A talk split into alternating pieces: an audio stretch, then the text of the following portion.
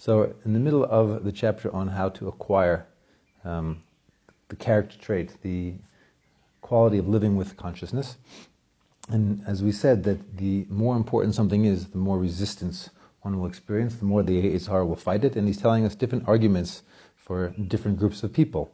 Um, that, um, like we, he divided before into three different groups of people. So now he says the, the, the most common group of people. He said, what is the, what is the argument that Yetzer will give them? He says, you know, who needs the effort? It'll be fine. I'm happy if I don't have a front row seat in Olam Haba.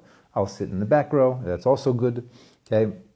And he's basically going through and telling us that, you know, if you look at your drive for honor and, and how much it hurts you if other people um, are lifted up above you, especially people you feel are lower than you.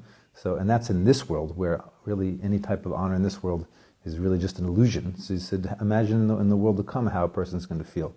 So he says, continues, and he says, so this turns out this argument, that this sort of um, excuse that people are looking for themselves to, is really just to lighten the burden of, uh, of uh, the responsibility from upon themselves, right? And it's, it's just a it's just a, a, seductive and deceptive argument that the Yetzer Hara is giving them, and it is has there's no truth to it at all, and really there'd be no place for this excuse or this argument if they would just see the truth of the matter. If you just look, if they would see and understand clearly, they'd realize that this, this argument is completely and totally false.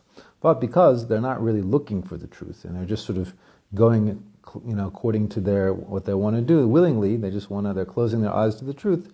So therefore, this um, false excuse doesn't get removed from them. So they, they live with this self, this justification about why they're not really putting any serious effort into their spiritual growth until the time arrives when it's not going to help them anymore. Okay, meaning when it, once a person leaves this world and sees clearly, it is too late to do anything about it because they will no longer have in their ability, um, they won't have the ability to fix that which they messed up. And this is exactly what Shlomo HaMelech, King Solomon, said in Koheles when he said, um, he says, Kol asher timsa yadcha l'asais b'koichacha asay. He says, anything that you find that you that comes to your hand, that you have the ability to do with your strength, he says, do it. Because there is no deed and there is no cheshbon, which we're discussing here. There's no, there's no thinking about your deeds. Um, there is no, no knowledge or wisdom in the pit that you're going to. Okay, that's what King Solomon says. That and behind that is to say, because that which a person doesn't do, so long as he has a person, he or she has the ability, okay, um, given to them from their creator, which is what is the what is the ability? It means your free will, the free will which is given to you all the days of your life, um, which is um, which is when you are a, a, chooser. You have the ability. You have this body soul combination. You have this tension. You have the ability to make a choice, and you're and you're commanded to, to do and to make the right choice. And cold, so anything that you're that you don't you're not able to do, you did, anything you didn't do while you were you still in this world and had the ability, says you're not going to be able to do it once you once you're in the grave. Okay, and because this ability um, at that point, free will will no longer be um, in, in, your, in, your, in your possession. You won't have free will anymore.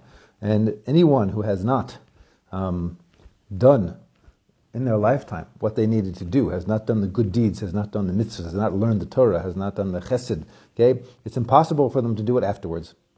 And someone who did not do a cheshbon hanefesh in this world, who didn't think about how they're living, and is it according aligned with what's true and what's proper? So there's no time once you in the grave.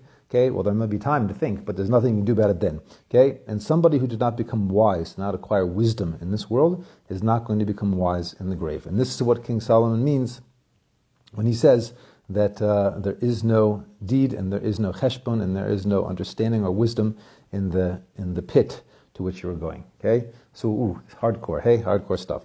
So um, you know, this is what this is where Musar gets a bad reputation because you know it makes you feel bad. Okay, so the point is not to make you feel bad. Okay, and it's important important not to because a person, especially nowadays, you know, in the, in the times of um, even up until I don't know the times of uh, hundred years ago, is that uh, hardcore stuff really motivated people. Nowadays, I think hardcore stuff tends to make people want to curl up in a ball and, and cry. Okay, so so this, the, the point is not to curl up in a ball and cry and, and feel bad. Um, and, and I, don't, I, don't, I, guess this isn't something if it, if it doesn't motivate you to spend a lot of time, you know, thinking about. But I, I think it, it is was worth it is worth taking two minutes to think about. Which is he's just saying is, is like get serious, you know, is that we is that we're full of nonsense. We're full of a lot of nonsense, and and you know we're full of uh, you spend a life a life of ribbles and you know and spending our time you know doing silly things and worrying about things that don't really matter. He's just saying take a, take a look at reality. You know, t- take a look at, at, what's the ultimate reality, and and don't let your Yetzer Hara, you know, keep you keep you from doing this. You know, because like I said, this is this is the Yetzer Hara will fight against this more than anything else. St- stopping to think about what's reality and what am I doing here? Because like you said, if you actually would take the time to stop and think about it, is that immediately you're going to start saying, "Whoa, well, let me, you know, let me get myself together." So it keeps us busy. It keeps us doing things that don't matter. This is so. Not, not to, the point is not to feel bad. Okay, so don't feel bad. If you're feeling bad, you know, so then just move on. It says, but the point is, I think, is just, just is, is a little bit of a splash of cold water in the face here, and especially now we're holding. You know, we're in, we're in the ten days of tshuva. Yom Kippur is a few days away. This is the this is the perfect time actually for this type for this type of uh, this type of a, of a discussion. What he's saying is don't is don't let let, let Yetzer Hara justify to you that to, you know that we should be, that we're wasting our time doing things that don't matter in this world. Okay, is that is that just keep, keep let's say have to keep an eye on the ball, understand what the world is really for, what we're doing here, and keep focused on that. And then there's really nothing that we need to feel bad about.